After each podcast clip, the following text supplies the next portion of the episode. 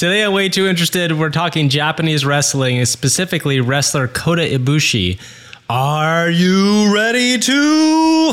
Oh my god, I can't do it. Just come join us, would you? So your hobby went from borderline to totally obsessive.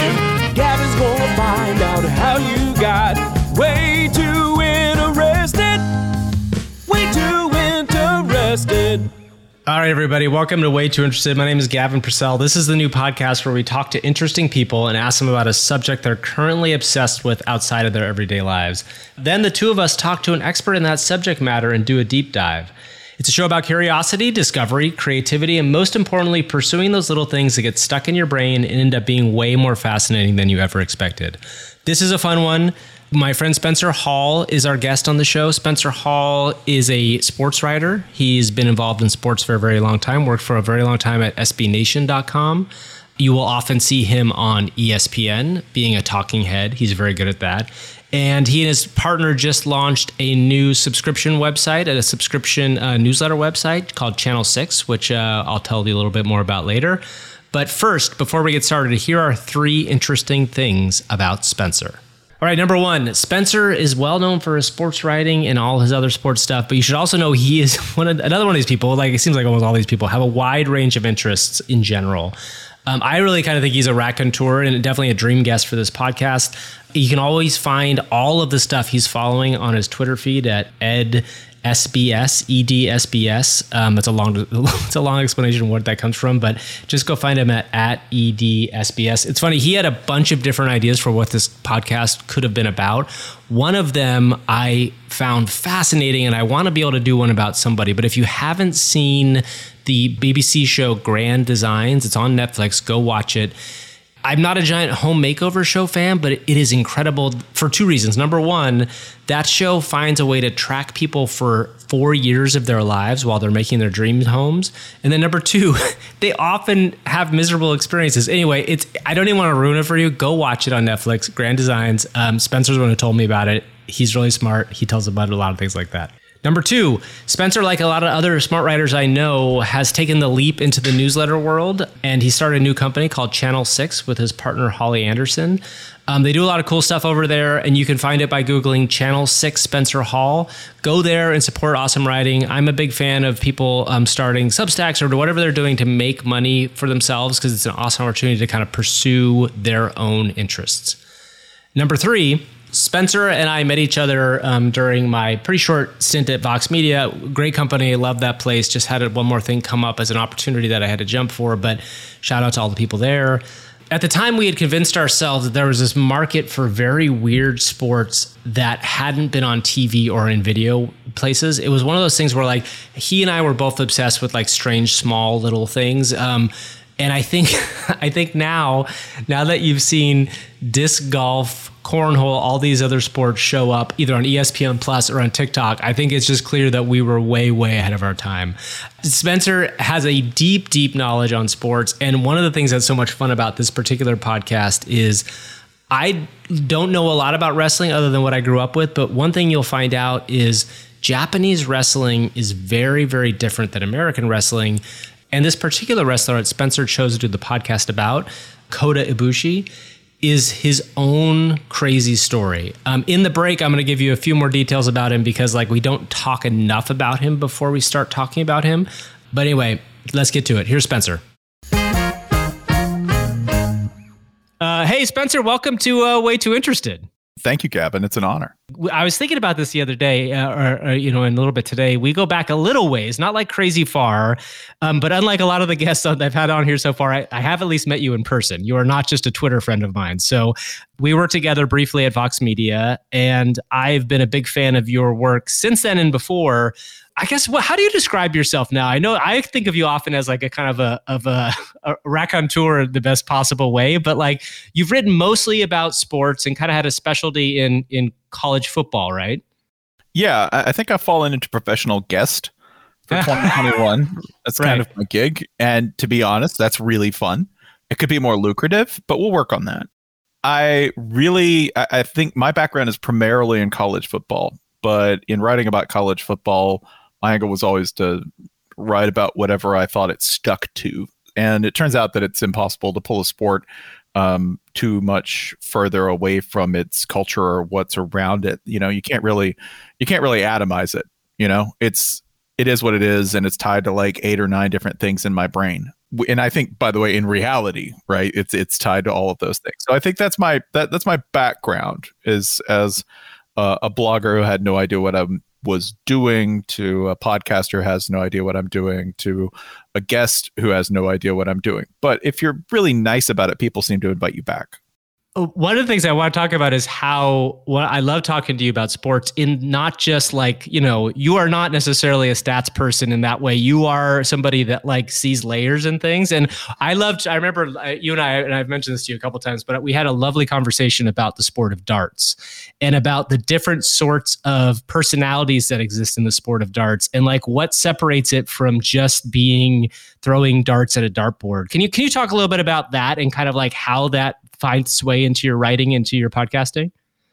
Yeah, that I've always thought the most interesting thing you could do would try to be to describe the thing as it is because I don't think that's what most people do, uh, especially sports writers. That's not to slag on sports writers. They have a specific job, and the specific job of a sports writer in the day was to convey information and to say this person did this, this person did that. Here's how it happened, and uh, you know, file, and that's it. And that was a perfectly respectable thing to do. I can't exactly do that because one, um, I'm terrible at basic numbers and facts. I'm just going to screw something up, but I can describe the thing as it is. And, and what makes that thing so unique or different because that to me like as a viewer that is what you know or even as a participant that is what makes games so fun that is what makes you know because essentially like i thought well if i had to describe what i did and bust it down to like what do you describe and i'm like i think people have an innate desire to play and watch games. They do. Uh, and at any level, you know, I think people would bet on the first raindrop down the window pane. That is, you know, and people do. If they're bored, that is inevitably what they do. My favorite story in this vein is the SS Yorktown at the Battle of Midway was crippled. And it was hit in such a manner that there were watertight compartments flooded in between compartments that still had air and trapped sailors down there and the rest of the ship there was no way of rescuing them, but they still had tubes so they could talk up. So these dudes were fried; they were dead, and oh, but they could oh still, but they could still talk via the the ship's intercom system up. And what they were doing was playing cards and waiting for the ship to be scuttled. And they said, like, "Hey, listen, we're playing cards. That's what we're doing." And, and I'm like, that to me is that's a basic moment humanity. That when you had a moment to kill, in between, you know, the now and the never now, they were like, well, I don't know. We got some cards down here. We might as well play. You know, it's better than worrying. And I thought like that's that's kind of beautiful to me that in that moment they were like, well, we can engage with another person. Well, we got some time that's one of the greatest things about games, right? You can actually like you can forget so many things around you and just focus on this weird random. And the tool set can be completely random. It doesn't have to be really detailed or specific. I remember there was a time in an office I was trying to like I don't know what I was doing exactly, but I saw a pipe on my ceiling and there's one of those little hoops on it and basically came up with a game called Hoop and Pipe, where everybody would come in and try to get the hoop as close to the edge of the wall without hitting it. And like those are the best moments because you just like I, I, remember that more than I remember that show I worked on. you know? Yeah, like I, I I always thought that was the real genius behind the best moments on the original Late Night with David Letterman or even the the Late Show. Once they rebooted it, they would just open up a camera and play a very stupid game. It's late Letterman, but Will It Float is like a great segment because Will It Float is everything it says it would be.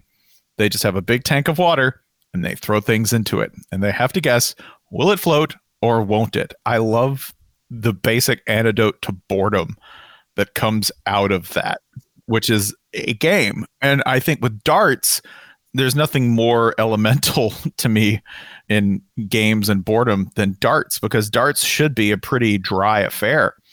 And yet, you know, like I think that's what made that scene from Ted Lasso, the dart scene from Ted Lasso work, that you could get great drama if you just put a little bit of weight on it. If you just say, why don't we let a little something ride on this? Or why don't we start counting? You know, like that's it. You don't even have to put money on it. You can just say, well, what if we counted this? Or what if we did this? What if we made some random rules? Suddenly you've got drama. Suddenly there's a part of your brain that's just happy doing that. I think, you know, people need that. And I, I think people are going to see this too that during the pandemic, sports, there was this kind of tension between our innate need to sort of play games and relate that way. Because it's typically a very safe thing. We have rules on how to interact. We're not going to argue, right? Because we can go to the rules. But we need to interact with people, but we need kind of a medium. And I think games during the pandemic were in a crisis period because so many of the little basic mechanisms that make games work malfunctioned. We didn't have an audience that, that, that watched it, right? We couldn't necessarily play a lot of the games that we used to play to stay sane because, well, we can't really get close to each other. You know, like the only thing that sort of thrived was video games. That's why, by the way, like I've never gaming. I've always gotten like when somebody was like, "Well, why would you watch a game?" I'm like, "Well, why wouldn't you? Why wouldn't you watch somebody play Fortnite? I totally watch somebody play Fortnite." Yeah, and I was going to say like that's the thing I think people sometimes it's just about what you have the reference for, right? People who say I can't watch Fortnite, it's like, well, you just don't play it and you don't know the rules enough, right? It's the same thing as if you don't wouldn't know soccer and you try to watch it, you may not enjoy it because you don't know the rules or the drama going on. Yeah, I, and that's a matter of taste. However, I, I suspect somebody who would say, "Well, I don't enjoy watching a streaming game. I don't enjoy watching somebody just sit and play all day."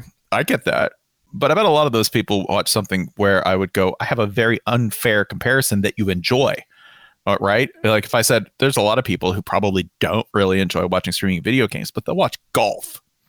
And as somebody who from time to time really enjoys watching golf in certain contexts, I can see the irony there because what am I watching in a golf tournament but something that's like streaming but slower and without the direct commentary?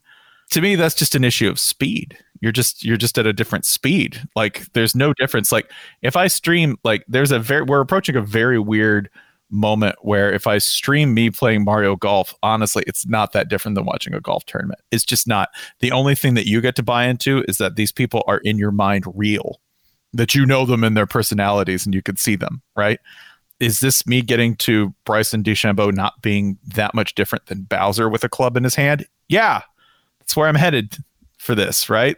And by the way, I might ultimately, I'm not that far away from being more impressed by the Mario Golf professional than I would be with the actual golf professional. I mean, look at it this way the Mario Golf professional probably didn't have an entire class supported apparatus getting them to that point, right? Bryson DeChambeau doesn't come from poverty right? You know he had a lot of help on the way up and he's surrounded and lives in a place that just you know lives and breathes golf. He's from i believe texas. You know texas is golf mad. Everyone from texas plays golf. People you would not expect to play golf play golf. Willie nelson plays golf. Is that right? Is he good? Willie nelson at one point said i play country music to support my golf habit. Oh my god really? Yeah. What was he well, he must have been high i'm assuming but he's high all the time so. I mean does that mean anything that really doesn't. I think I think being high while playing golf would really really help. There's a great Willie story in there. He loved golf so much he bought a course out of Pedernales outside of Austin. It's part it's a course and it's also kind of where he has this little western town that he used in a in a movie he shot. Anyway, Willie was playing with Chichi Rodriguez and they get up to the green and the ball's like in a kind of odd spot it's a difficult lie and it's going to be like a you know 25 footer of extreme difficulty. And chichi rodriguez walks over and picks up willie's ball. He said oh you're going to give that to me? And chichi says no but you weren't going to make it. Oh my god. Oh, that's amazing. Uh, well, ostensibly, this podcast is kind of about discovery and, and finding things. And how do you? So uh, one of the things I'm always curious with people is, and you, I think you're really good at this, is not only finding new things, but then kind of clicking in your brain about when you want to go deeper on something. Well, How do you decide something's worth not just like barely skimming over and then wanting to kind of dive into a little further? That it's an itch thing, mostly. It's I have a very inefficient brain in a lot of ways because I will dig a little too far into something that I really shouldn't be interested in. That's like not a productive thing. And we'll sometimes try to, you know, validate that by trying to turn it into work with varying results. In the case of, you know, Twitter, it's very interesting. Twitter for me is the perfect platform because I usually can tell if I'm interested in something in about, you know, two seconds.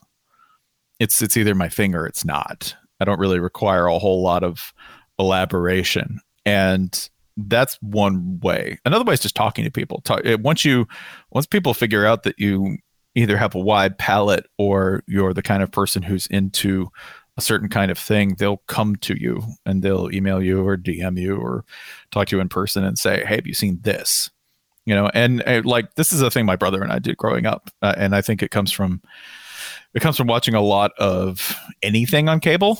Like, I, I think a childhood watching a lot of anything on cable did me a lot of good in the sense that it gave me a very broad set of interests because I would watch anything that was on.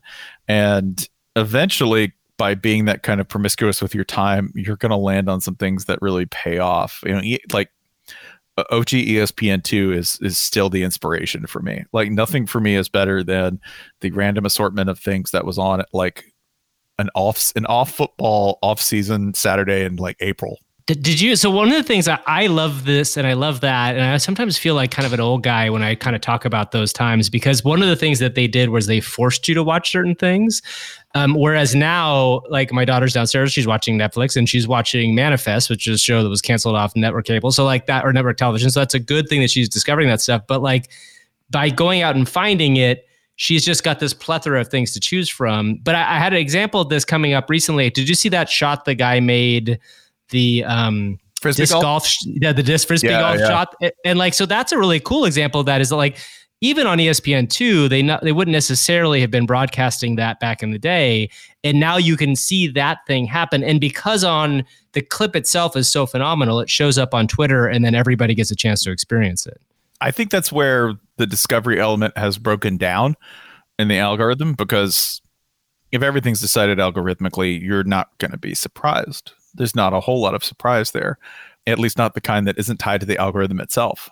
And coming across the random is is really super important to me. I like to put that into anything I make, and I also really like nothing is more pleasing to me than finding like I think as a kid I loved the novel Lonesome Dove by Larry McMurtry because in the middle of it they're going through the desert and there's just these two drunk Irishmen singing in the middle of the empty panhandle of Texas. Just two drunk Irishmen. And I was like, thank you, Larry McMurtry. This is the kind of guy. This is the kind of thing I really appreciate in a story, any story. You know, I loved ESPN two for that because there's a long slog, and I think nostalgia can kind of deaden a lot of maybe the irritation of not having a choice. But at the same time, I don't know if I would have watched The World's Strongest Man if not for something like ESPN2 or the Lumberjack games, which eventually I got to go to in person. Oh my God, that must have been amazing. Yeah, it was in Hayward, Wisconsin. It's a great place. You should go to Hayward. They have like enormous ceramic fish. For what? Are they is that just the, what they're known for? It has a it's like a fishing museum there, like a freshwater fishing museum. And they have a they have like a gigantic fiberglass pike. It's like 50 feet long that you can, you know, step up into the mouth of. By the way, that's another thing that you do. I, my daughter and I just drove across the country, and that's another thing that people are doing a lot less of. But you discover a lot of stuff just by visiting places, right? And like obviously the pandemic, barring the pandemic, but people don't leave the cities as much that they that feels like people I, it's always I, I, don't maybe i'm tangentially uh, they do but like i do feel like people need to travel more and get out like the biggest thing and decision i ever made in my life was going to korea after college i spent a year teaching english there and that changed my life in a lot of ways. But uh, I think that just more people need to get out and do that too physically. Yeah, I think it's an important thing to note because we we both had this experience. I went overseas immediately after undergrad and went and taught in Taiwan, which I think the Taiwan to Korea experience is probably best related as this. I had more traffic accidents, and you probably had more binge drinking that seemed to be the thing. Everyone from Korea came in and they were like, "I'm never touching alcohol again." It, it, I couldn't believe the guy who owned. First of all, the guy who owned our school was called a Hagwon, uh, which was like an after-school school. He's chain smoked, and then every night would like us to go out and just get plastered with him. It was just part of what he wanted. It, it was super fun, but you're right. It you you learn your lesson pretty quickly. Yeah, but like the, an important thing to note is that that experience will be very eye opening and it will change your life but not as much as you think it might. Like that's the like you get my my great experience was coming home from that and going, oh, everything that irritated me about that now irritates me about America. Like every like everything that I was like, ah, this is culture shock. This sucks. And then you get home and you're like, oh no, I just learned about reality. I didn't actually learn about like a specific place.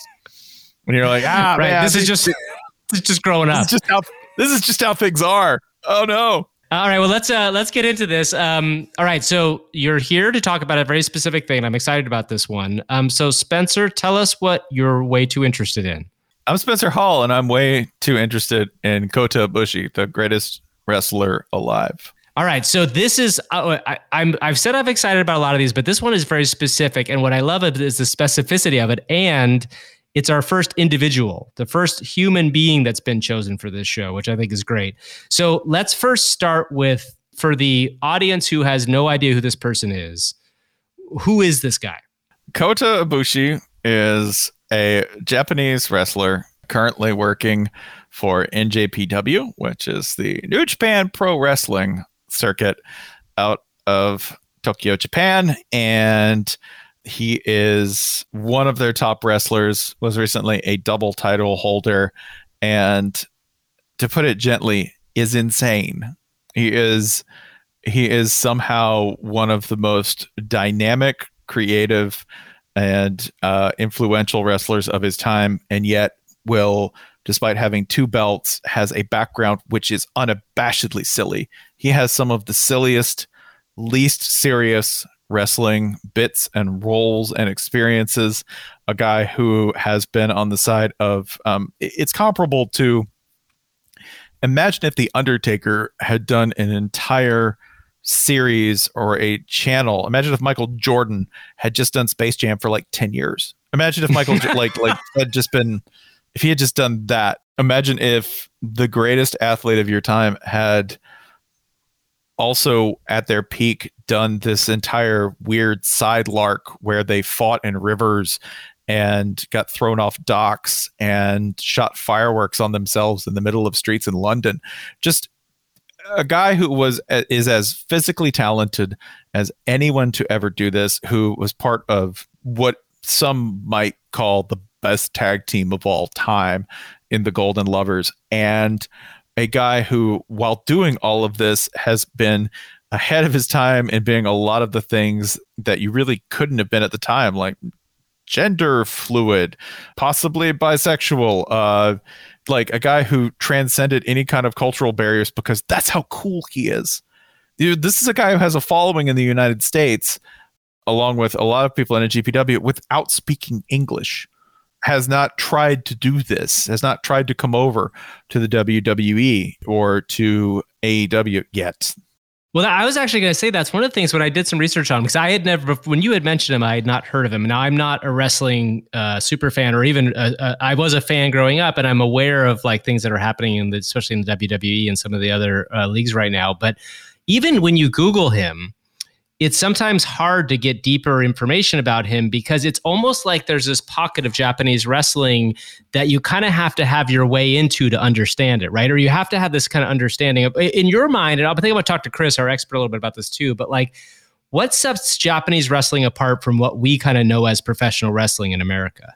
Less than it used to, because starting in the 1990s, thanks to a real culture of tape swapping which I love. You might want to say what that even what what is tape swapping?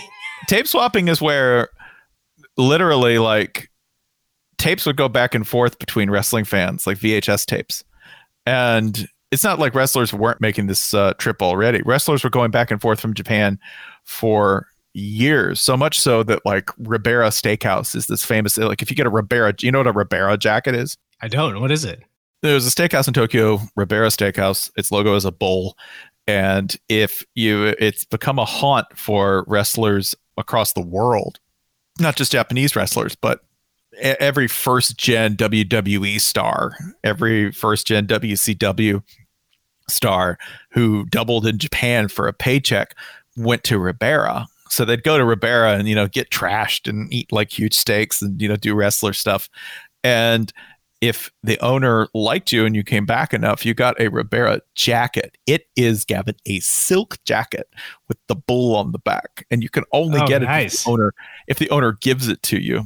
It's like the green jacket of wrestling. Then it's like it's that the, what it's kind is it like a real like collect like is there only like thirty of them in the world or like is it one of those kind of things? I mean, I've found I, I found one allegedly authentic one on eBay once, but it was one far too expensive, and two, I really didn't trust it. I didn't verify it. You know. also, uh, three, a part of me wants to earn my own. I don't really know how that's going to happen at this point in life, but I just thought wearing a Ribera jacket that I didn't get would be tawdry. I thought it would. It feels like cheap. that's like buying an Oscar. Like it- it also feels like who had to sell it to get rid of it. you know, it's one of those kind of things. Yeah, what kind of human misfortune am I cashing in on by going to what is I think is effectively an estate sale off someone's misfortune? Because why would you give up a Ribera jacket? It's something special. Okay, so this guy sounds incredible. I think I, I just for our listeners, please Google him. And oh, the other thing that's interesting about this is it's actually really hard to watch highlights because Japanese media, and I've had this experience dealing sometimes with Japanese media companies before as well, is they're very controlling of their clips, right? So even though he's this giant star, it's not that easy to find stuff about him or of him. Yeah, and that's that's true. And this is where Twitter came in for me because I the first time I saw Kota was on a video that has somehow survived since about 2020 that gets posted by a, an account called uh, Sir Lariato, aka Lariato. Lariato posts a bunch of he's a compulsive wrestling watcher, which is great because it's a combination of like three places that you wouldn't normally think would really be super tight, and that would be the southern United States, Mexico, and Japan. These are the places that really thrive off of wrestling and where wrestling sort of calls itself home. And Sir Lariato posts this video, which is a compilation that I believe he made. It's set to Pink Floyd's Shine On You Crazy Diamond. Oh my god. Yeah, I sent it to you in chat if you just want to like. I'm sort of watching it. watch Yeah, I'm watching and- it right now. If you can just get some live chat of like, I can't believe this man did it, but hopefully you can understand that after you've watched someone do all of the things that Kota Ibushi does in this video, which is moonsault off everything, ride bikes off ramps into retention ponds for no reason. Yeah, I'm watching him shoot uh, Roman candles into other wrestlers right now, and now he's he's kayak. They're they're actually he's actually wrestling in a kayak with the other guy. It's just fantastic. That's incredible. Yeah, he's DDTing somebody into a pit at a construction site. He's fighting with the dominatrix. Range. Range is the thing that I realized this man had. Obviously, the thing that you see when you watch him for the first time is, I can't believe this man is doing this. And this is one of the best wrestlers alive. And this is what he was doing for fun on an entirely different circuit. This isn't NJPW. This is mostly DDT Pro, which is meant to be a satire of wrestling that is that can't really exist without big serious wrestling, right? Well, let's we're gonna get to our expert here. Um, who's gonna join us in a second. What is what are the kind of things you want to know from him? Man, you know, the only thing I want to know about Kota is how, man, just how. How did any of this happen? How does someone who has been in the game this long and taken this much abuse and been this big and serious in the game also done so many absolutely ridiculous things even by a wrestler's standards, you know, where does this man go from here having been something which I think is so singular? What are, what do other wrestlers think of him? What are what are the things we are not seeing? Because basically what I see with Kota Ibushi is that like I get hints of what I think other people think he is. And I see the belts and I understand that he is definitely something. I need parameters on that something. I need to know how on earth any of this happened, where it's going, and what this dude is actually like. Because from my understanding, he doesn't actually have to do this. He comes from like his story, his his myth that he comes from money. He doesn't really have to be doing any of this. This is just his preferred thing. All right, that is awesome. I can't wait to hear the answer to those questions either. Um, we'll be right back, and we'll be joined by Chris, our expert. Um, come right back. Way too interested. All right, before we come back with uh, our guest today, whose name is Chris Charlton, he is an expert on Japanese wrestling, lives in Japan. Uh, you're going to like him. He's got a lot of great information about Kota Ibushi. I want to tell you about a book that I read, and I think you might all like. I'm doing this in between the interviews for this show because I don't have ads. I don't know if I'm going to take ads, but for right now, I don't have ads. And I thought this would be a cool way to break it up. I'll make this a quickie just because it's a sports related book in some ways, but I think it's more of a book that everybody should still read too. Um, this is a book called Range Why Generalists Triumph in a Specialized World by a guy named David Epstein. I read this book a couple years ago and it kind of blew my mind only because I think that I've believed in this idea forever and I was hoping something like this would come out. So it was one of those things where, like, it's just clearly proved myself right, so that means it must be right. But I think you'd really enjoy reading it. It's definitely a story about how it opens with a nice anecdote about the childhoods of Tiger Woods versus the childhood of Roger Federer and how Tiger Woods was built from an early age to be a golfer, and Roger Federer kind of like found his way into tennis a little bit later in his um, life, and just how that changes our approach to different things. I, as I've said on this podcast before, I'm a giant believer in generalism. I believe that everybody out there should be trying to explore and expose themselves to multiple different types of information, subjects, try to explore the things that are interesting to them because you never know where it comes from.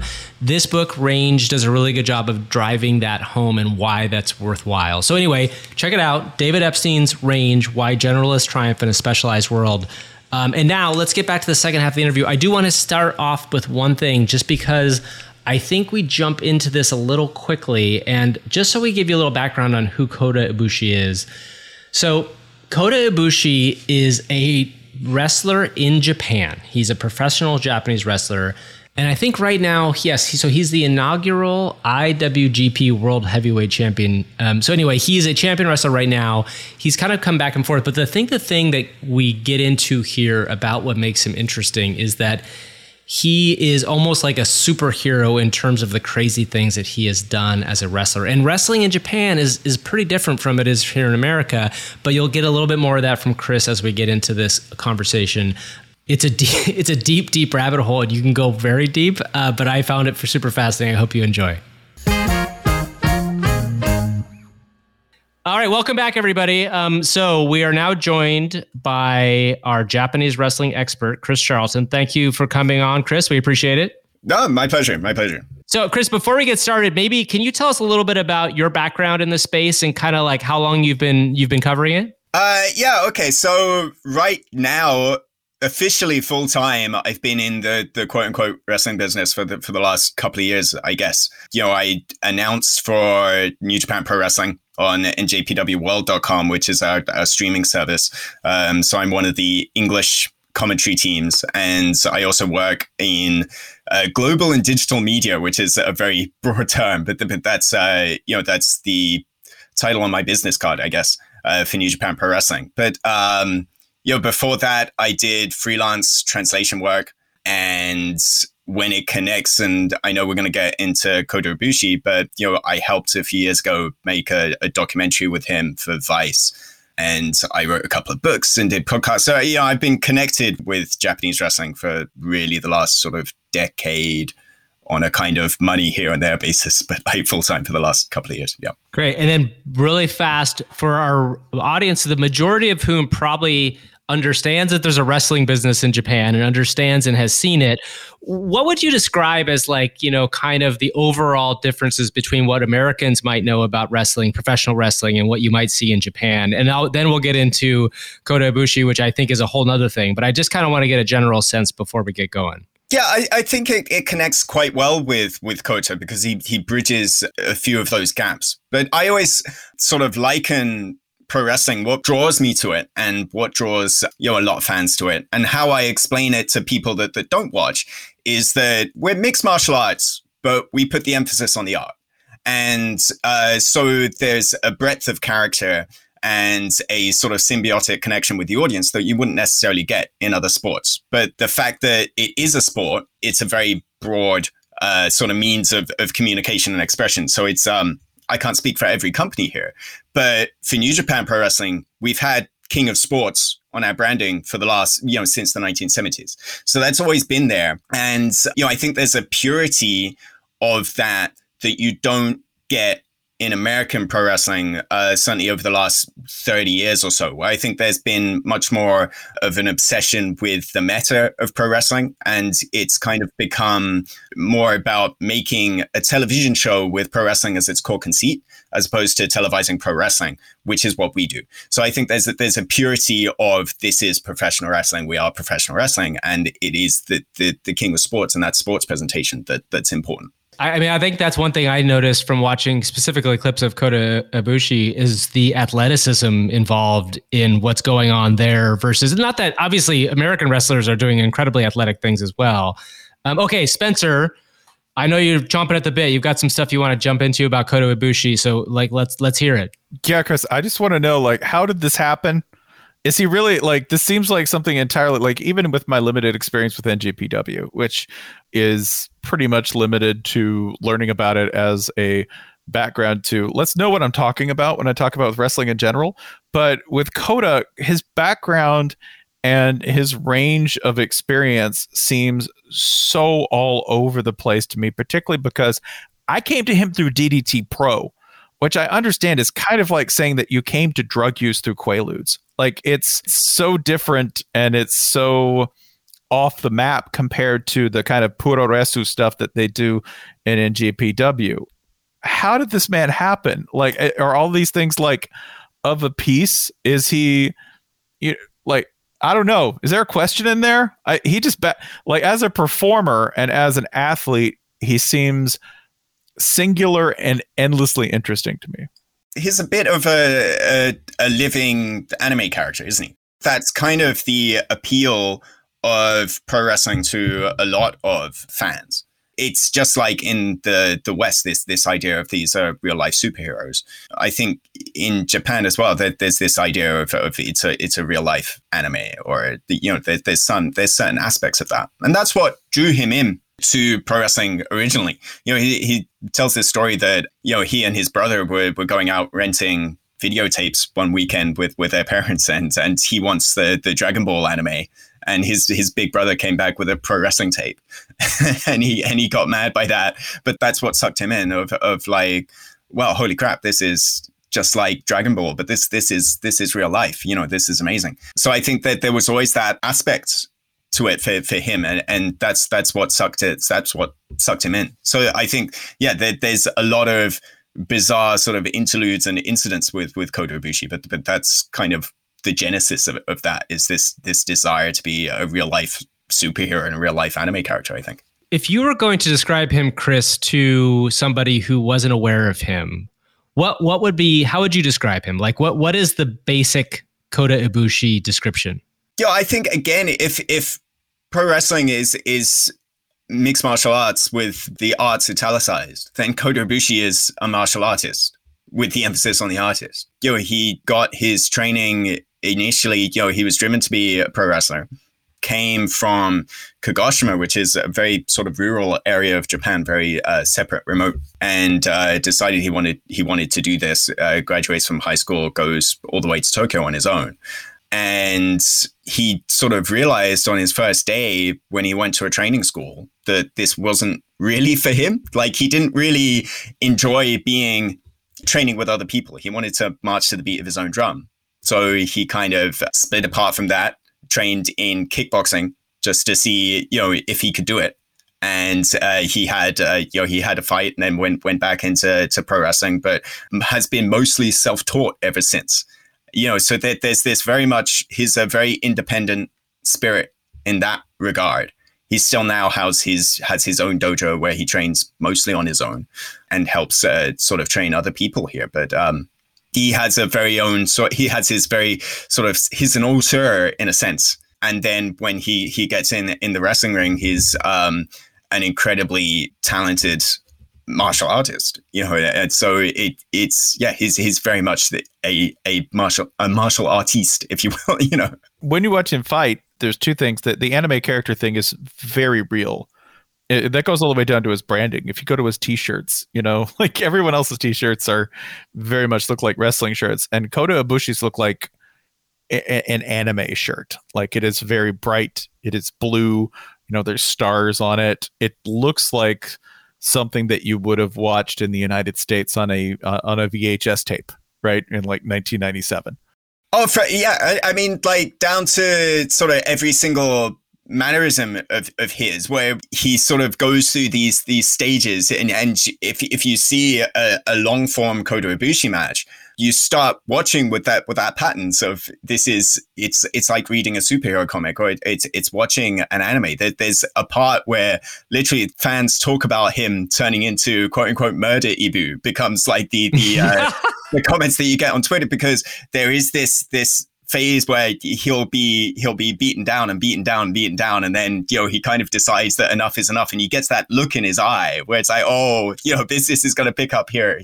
You know he's turning sort of super saiyan so to speak.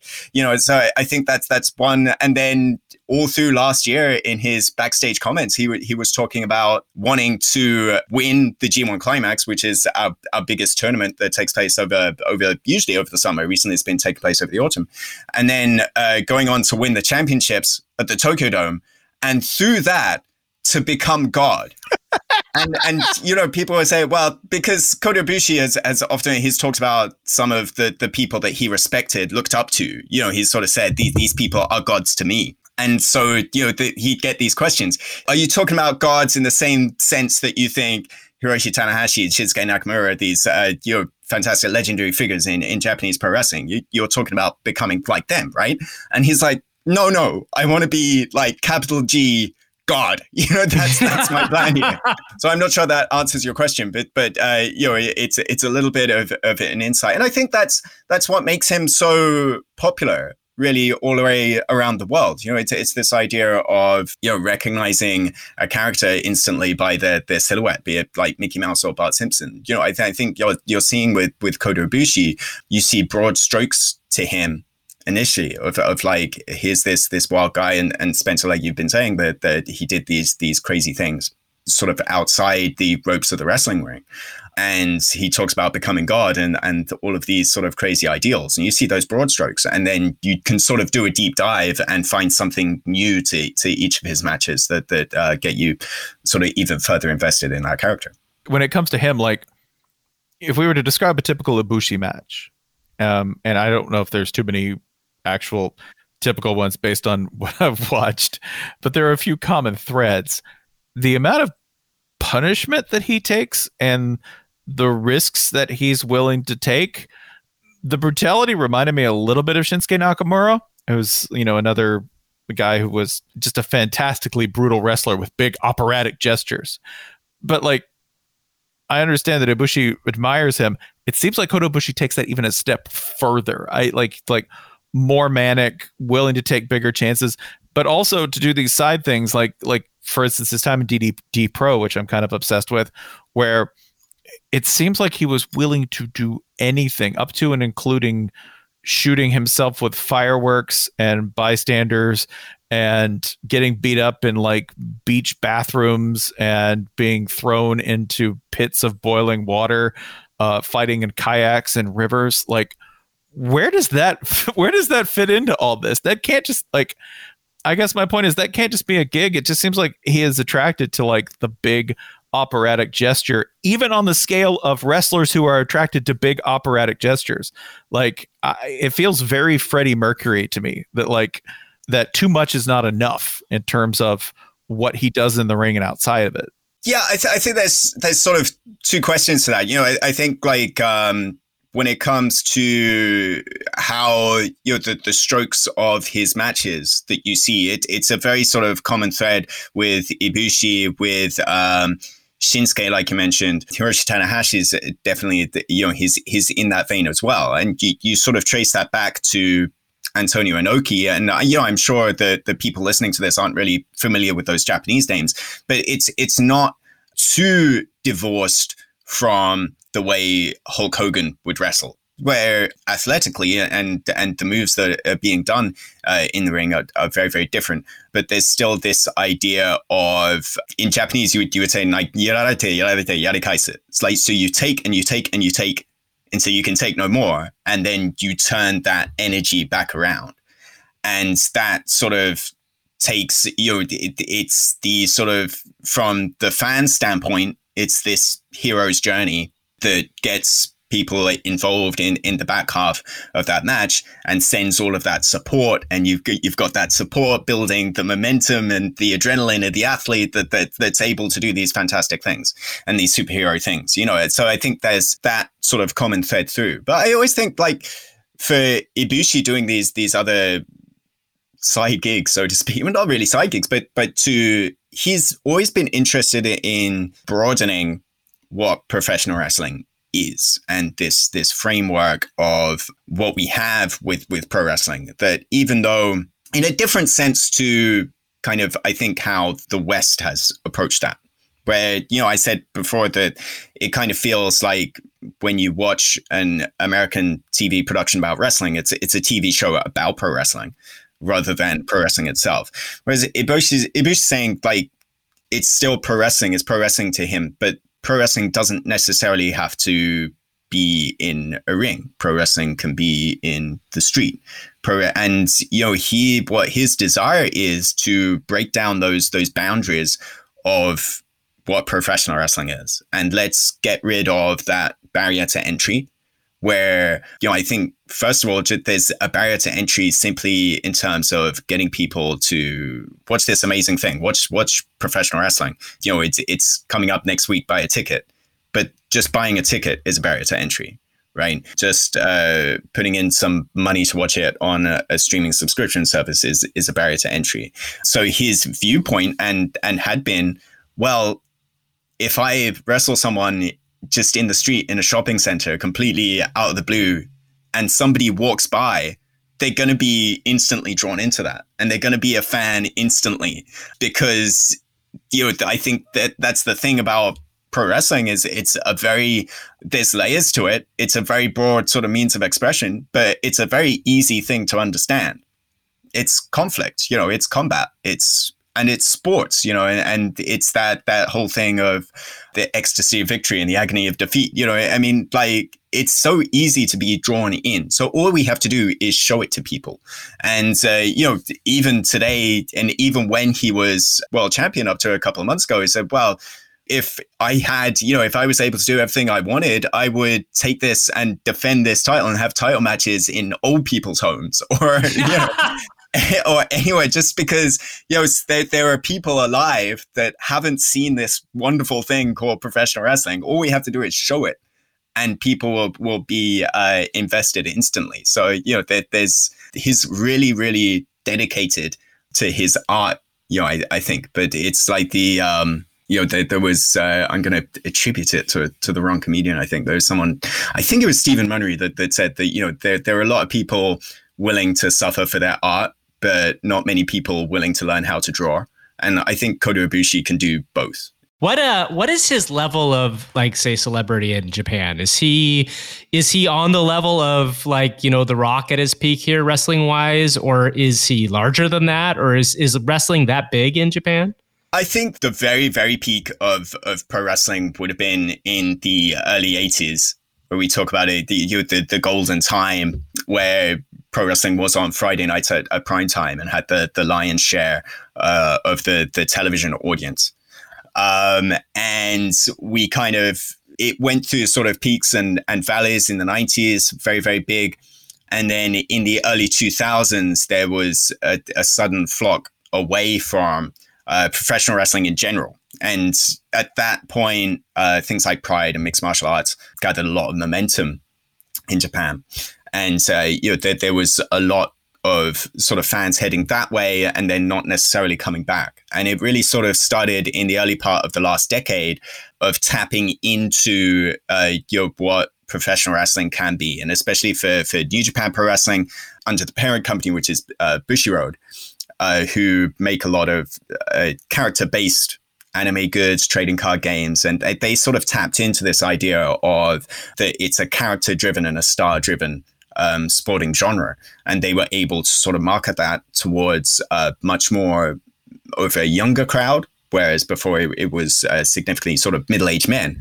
they brought that down and broadened it you know kept some of those fans because uh, you know it's all about respecting the history and the legacy but at the same time bringing in uh, younger fans bringing in women and uh, that's really sort of shifted our demographic to where you know I don't have the exact numbers, so I don't want to completely misspeak, but I believe you know in general our, our audience is is 60 40 male female, which is a radically different sort of demographic than, than what was with, with professional wrestling. So while it isn't where it necessarily was sort of 30, 40 years ago, it's growing again. And I think the, the pandemic has affected that. But, you know, the, the, once we're sort of gradually getting getting rolling again, you know, I think I think that it'll pick right back up.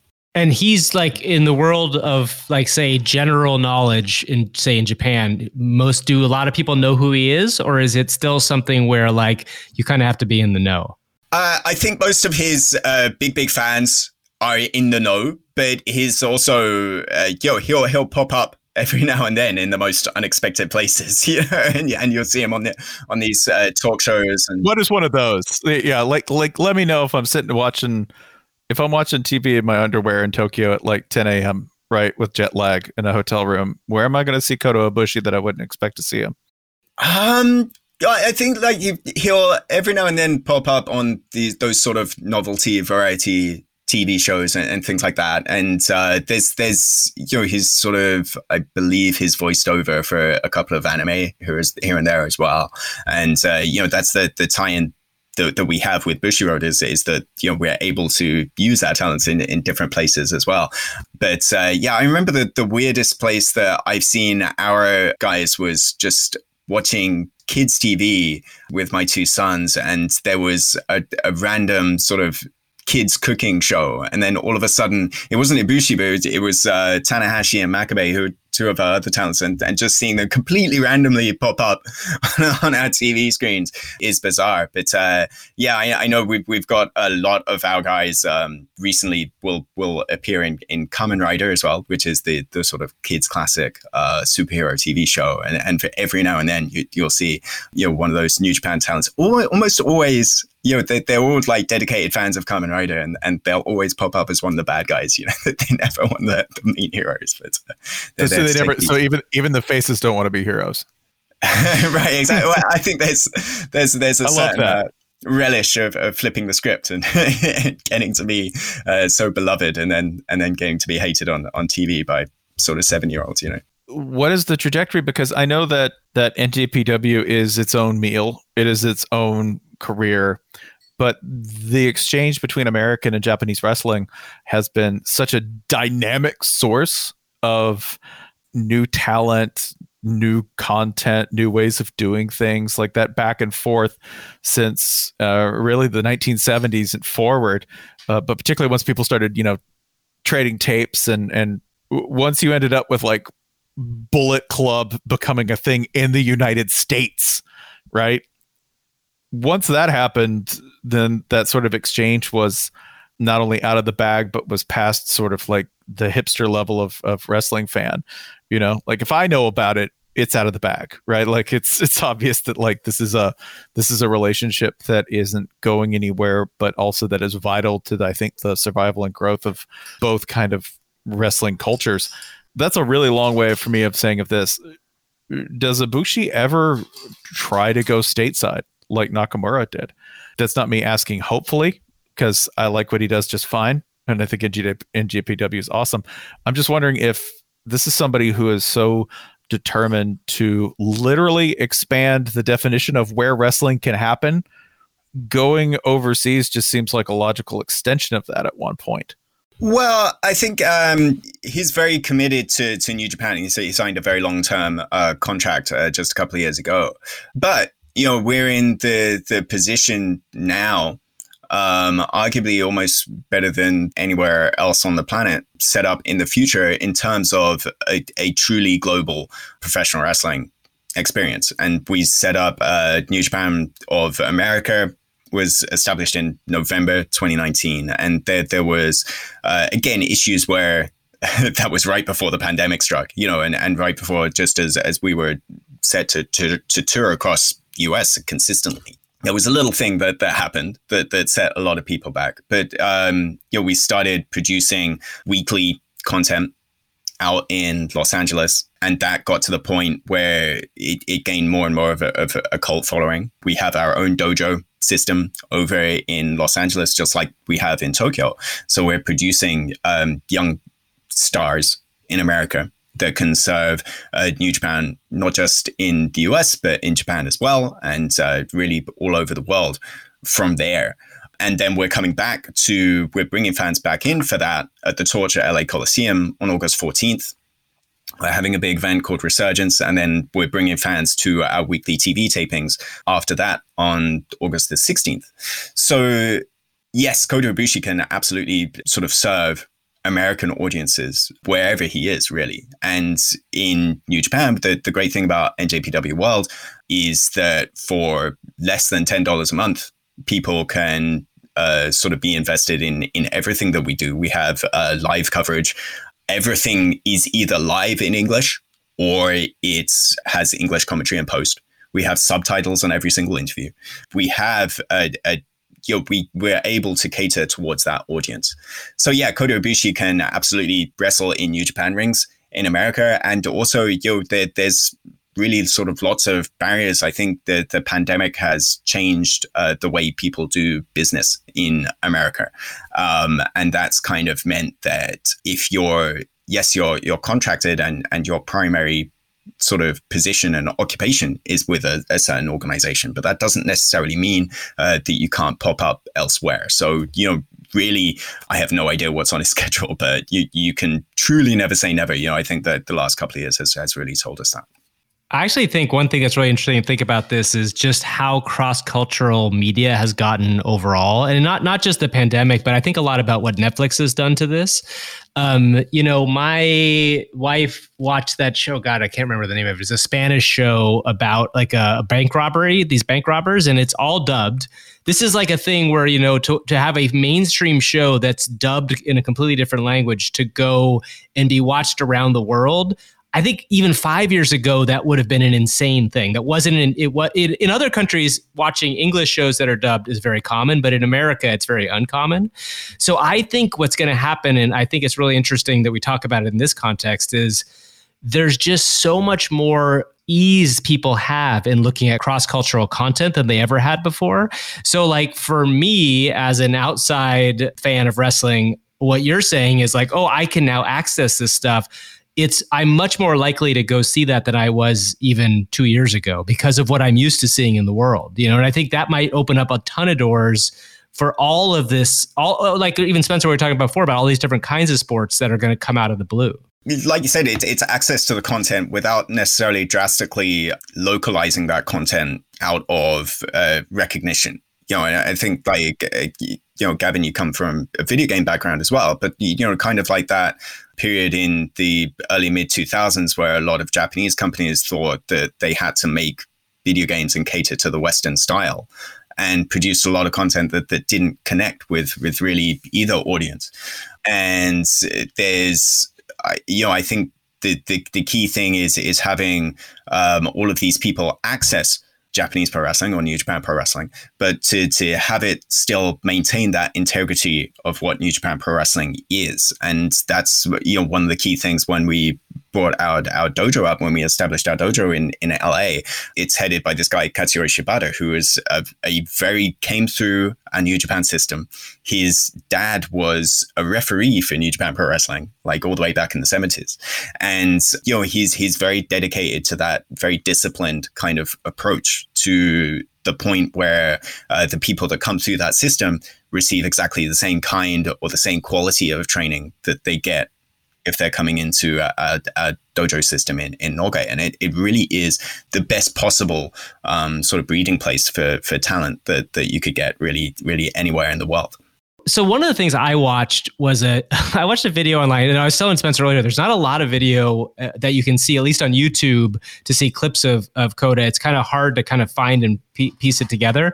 But I saw a clip of 25 of his like signature moves and one of the things that was amazing to me, and I, you know, you often think this about wrestlers, but like specifically with Kota is the just pure athleticism of what he's doing, and specifically the leaps and twists and almost like dives that he's doing off of very, very high in very specific places Is that something that's a specialty of his, or is that more common in Japanese wrestling? And I know you. I remember like when I was a kid, Leaping Lenny Poffo was like a big guy in the WWF at the time, but that was like nothing compared to what we're seeing uh, Kota Ibushi do. Is that is that a, a signature of his that he does these really over the top acrobatic moves? Um, yeah, I think he was certainly influenced by a lot of, of different people and, and, and high flyers, and that sort of drove his career. Um, you know, really at the start of of his career, and and he's become ever since. You know, he, he started typically in Japanese pro wrestling. We have a pair of, of weight classes. So if you're under 100 kilos, you're junior heavyweight and above 100 kilos or whatever that is 200 pounds or whatever then you're a heavyweight and that kind of brings with it a change in style, maybe bring, makes you more uh, sort of heavy striking based, more power based. But I think even then, the, the heavyweight style has become more high flying uh, lately. But you know, I, th- I think just like you were drawn into that that YouTube video, I, I think that was that was probably uh, you know a part of it with the Ibushi. You know, and the first match that I ever saw of, of Japanese pro wrestling was was Jushin Thunder Liger is a very famous, you know, sort of iconic figure against a, a guy called uh, Hayabusa. And this was, and I, I'd never seen Japanese pro wrestling before. And, you know, I put this tape in and instantly the story was Hayabusa had, had uh, was a young guy. He'd, he'd been training in Mexico.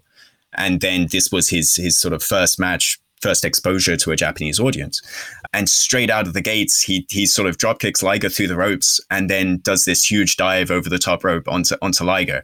And instantly it struck me of like this is completely different to everything that I've ever seen. That I understand what pro wrestling was. There were there were two guys in masks. They were they were in brightly colored outfits and they were doing these these incredible things. And it, it instantly drew me in. You know, and I think that's um know that's that's partly the, the thing with Ibushi as well. It's it's an offensive maneuver, but it, it also looks just absolutely stunning, and and it's instantly the the moment you see it, then you're invested in in who this guy is. Also, the invincible neck, like that's the joke. The joke with Ibushi is that he has extra vertebrae and has no regard for the health of his neck. If you were on Twitter and you see somebody yelling at like nine in the morning about a Japanese wrestler whose neck is apparently made of titanium. That would be Kota Ibushi because the moves are dramatic and sometimes they over rotate with such ferocity that they end up on the back of his head in a way that you would think would kill another man. That's one of the things I love about him. And one of the things I know Chris probably can't speak to as an NJPW associated person, but oh God, this man takes risks. It just and even if it's not that risky a move, he makes it look risky he'll make it look extremely operatic and over the top. And uh, it's one of the things that is compelling about him um, in both the positive and negative ways. Like, I don't think you ever watch a wrestler and feel entirely great sometimes at the lengths in which they are going to entertain you, but you take it because the product itself is so satisfying. Yeah, I mean, th- there are moments with, with Kota, and there was a very sort of famous match he had in Osaka with, with Tetsuya Naito a couple of years ago, where he was, if you, if you imagine the, the ring there's there's no real sort of pleasant place it's it's not a fun place to jump onto it's not exactly a trampoline but the typically to sort of be the, the safest that you can be in that environment, you want to be sort of getting hit and falling over in the middle of that ring, right? Because just the physics of it, it's the softest part of that area. Whereas on the the apron side around the edge, that that's pretty much just steel bars, like covered under a very, very thin layer of, of canvas. And um, Tetsuya Naito sort of grabs Ibushi from behind and, and does a German suplex, which is where he throws him over his head. So you land on the, the top of your shoulders and, and your neck. And he did that right on that ring frame. And I was sitting literally ringside. I was six feet. That was six feet in front of me. When you know, all we say is, "Oh God, he hit his head," and and you didn't quite know how to deal with that and process that.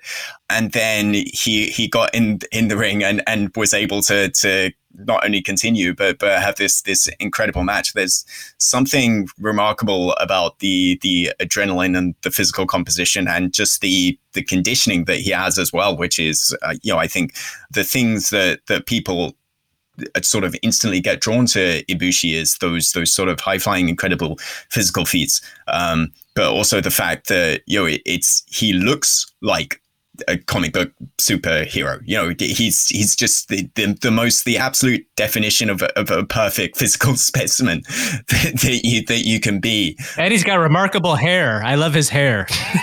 Gorgeous hair. He has anime hair. Yeah, he really yeah, does. Yeah, anime hair, which is uh, you know incredible for the fact that know he's uh, I, I, think he's, he's a year or two older than me, which makes me in, insanely jealous. So. How long? Like, what is a what does a career look like in that world? Like, is he going to do this for 10 more years. I mean, I can't imagine. I, so I'm 47. If he, I think he's in his late 30s, right? Am I, am I right? That was somewhere around there. Yeah. I can't imagine that the body can take that for too long. Does, does he said how long he's going to do it or is he just kind of playing it out and seeing how it goes? Kota Ibushi has, has very publicly stated that he plans to live until he's 150 years old and that he'll wrestle. and that he'll wrestle, you know, he, he might have like a five year retirement at the end of his career. So he'll be wrestling for, for at least another like century and a bit, apparently. So, um, you know, really, I think that's that's something that a lot of people would laugh off, but I don't, I wouldn't actually put it past him, you know. So who knows? That's amazing. Uh, okay, Spencer, you got anything else, or uh, we'll wrap it up pretty quickly? Oh no, Chris, this is just awesome. If you see him, say hi, and that I love him. We all do because I sure. like he's like yeah. I'll just fanboy out, dude. The dude is the dude is magnetic. He's he's a guy who like I do not even speak his language, and I pay money to watch him wrestle strangers on the other side of the world. That's how cool he is and what I didn't even like I didn't even get to like half the things I wanted to ask you about and that's how cool he is. That's not like that's not even a fault of the format. He's Kota Ibushi rules. That's it. That's my that's my eloquence here. Kota Ibushi rules. Full stop. I, I will say I'm I'm so fascinated by him now too that I'm going to spend a significant amount of my free time digging into this world, which is also like that just shows you what a great salesperson he is for himself. Like watching him, I, I beg anybody listen to this, go and just watch clips of him, and it's pretty incredible. Yeah, for sure. You know, and and uh, if you do just just want to sort of jump into that world, um, you know, I would, I'm probably partially contractually obliged, but uh, honestly, because I believe in the product, then uh, you should uh, go check out njpwworld.com, which is our sort of uh, streaming service. We have uh, live events, several live events every month, a lot of them with live English commentary. But, uh, you know, even if we don't necessarily have that live, it's always in post. And we typically have maybe one or two free events every month where you don't even need to, to sign up, uh, usually around the start of each month. So that's something where you don't need to sign up. You can just sort of check out what this Japanese pro wrestling thing is and then uh, hop in over, uh, you know, after that. We've got, um, I think we've got an app on Amazon Fire Stick as well. So that's, that's a great place to go. Or, um, you know, we have all of these uh, English channels now, which is something that uh, we haven't been able to to sort of bring fans uh, in the past, but now everything there is no language barrier. Really, there's no language barrier with with Japanese professional wrestling because of that sort of very pure sporting kind of approach to that. Or you know, we're showing people rather than telling them. So it's not like people are hopping on a microphone and, and talking for 20 minutes and then maybe there's a five minute match. You know, it's it's all sort of uh, in ring based but there are these sort of backstage interviews which add a lot of color and they're always sort of subtitled and and available for the next day. And, and we have uh, an english youtube page uh, also you can go to njpw1972.com which has uh, sort of long form interviews and all of these reports that's that's all in english and and all there. So it's it's very very easily accessible that is awesome. Uh, well, hey, Chris, oh, before we go, I often do a thing, and I maybe didn't warn you about this, so I apologize. If you don't have an answer, that's fine. Uh, before we go, I ask our experts to let me know something that they're obsessed with that's kind of outside of their current world uh, job slash interest like is there something that's get in the back of your mind that you can't stop thinking about right now outside of wrestling um, I'm in one of the positions where I was obsessed with professional wrestling, then it became my job. And then, you know, like that thing where they say you're, um, you know, you never have to work a day in your life because you do, you do what you like for a living. And then you never stop working because you do what you like for a living. So there, there, there is that. But recently i've been playing with uh, my son this this thing called uh, game game builder garage on this on the switch which is a kind of very sort of accessible hold your hand kind of approach to to game programming so i've been uh, sort of tinkering with that and i sort of watch my son play, who's uh, he's in second grade, so he's um, it's very sort of very well sort of attuned to him in, in terms of how it's written, how it sort of guides you through things. But I'm there sort of taking mental notes as I'm watching him do it. And then, you know, I'll go after he's gone to bed, I'll sort of tinker with something and make something. Then I'm like, try this out. So, you know, that's, that's, uh, that's, that's been taking up a, a lot of my time over the last couple of weeks. That's awesome. I've actually heard great things about that. I saw somebody talking about it um, just the other day. It's supposed to be. It's called Game Builder Garage, and it's a it's for the Nintendo Switch, right? Yeah, yeah, yeah, yeah. Is it out here, or is it just out in Japan? I think it's it's out everywhere. I, I believe, yeah. It, it and it's become one of these these things where I never I have stayed very very far away from Reddit for for so many years, unless you know I absolutely have to use it. But you know, just to sort of check somebody's asked this the same somebody must have the same question that i've had. So you know that's one of those things where i've, I've actually you know much to my chagrin sort of put the reddit app on on my phone. And you know that's that's what i'm sort of well, listen listen chris like i get that but you know where i'm going to be once breath of the wild 2 comes out? I'm going to be on reddit uh, because that's that's i know it's waiting for me. Like i avoid it i try to stay away from it but Breath of the Wild 2 or anything else where I'm not going to have the answers, someone on Reddit did it already. right there you go. The walkthrough is the greatest gift to anybody over 25. I feel like. I, it's yeah, isn't it? You know, I, I think yeah, that that's that's the thing. I just I can't. Everything has to be in in 30 minute chunks as as soon as, especially after you have kids. It's like, uh, yep, yeah. exactly. Well, all right. Thank you so much to both of you, uh, Spencer and Chris. Thanks for coming in, um, and we really appreciate you guys both being here. Thank you. Okay, that's everything for today's episode of Way Too Interested. Thank you to my guests, Spencer Hall, Chris Charlton. Thank you to the Gregory brothers for the theme song for the show. Thank you to Eric Johnson for helping produce the show. And most of all, thank you to you at home for listening. I have a fun time doing this show. I'm really enjoying it. I hope you uh, subscribe, you listen, and I hope you share it if you like it. Again, always about trying to open ourselves up to new things. I hope to see you next time. Bye bye.